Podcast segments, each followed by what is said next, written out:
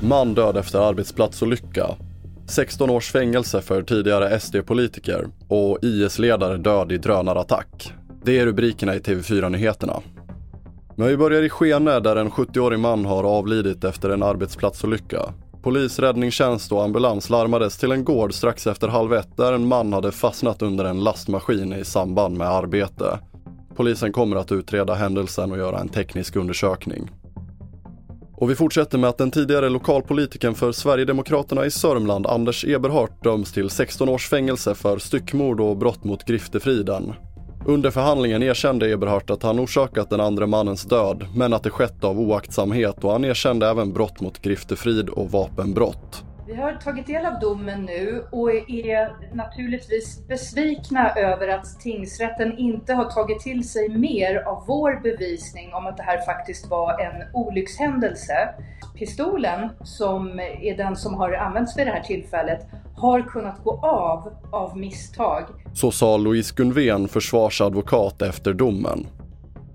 Vidare till Syrien där en högt uppsatt ledare för terrorsekten IS har dödats i en drönarattack, det meddelar Pentagon. Han ska ha dödats när han färdades på en motorcykel och amerikanska myndigheter bedömer nu att IS förmåga att planera och genomföra attacker har begränsats. Och vi avslutar i Kina där man stänger ner staden Wugang, detta efter att man upptäckte ett positivt covid-19-fall.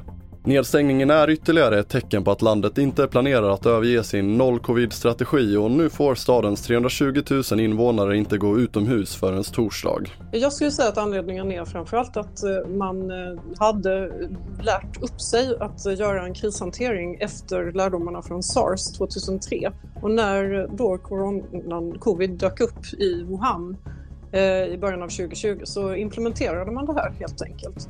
Sen så har man ju då, och det var ju väldigt framgångsrikt, för man fick faktiskt stopp på eh, spridningen då. Eh, man har ju sen då kört den här nolltoleransen väldigt hårt och det är som jag uppfattade det här är ett, någonting som Xi Jinping driver väldigt hårt och honom kan man inte riktigt ifrågasätta. Så sa Kristina Sandklef, Kina-expert.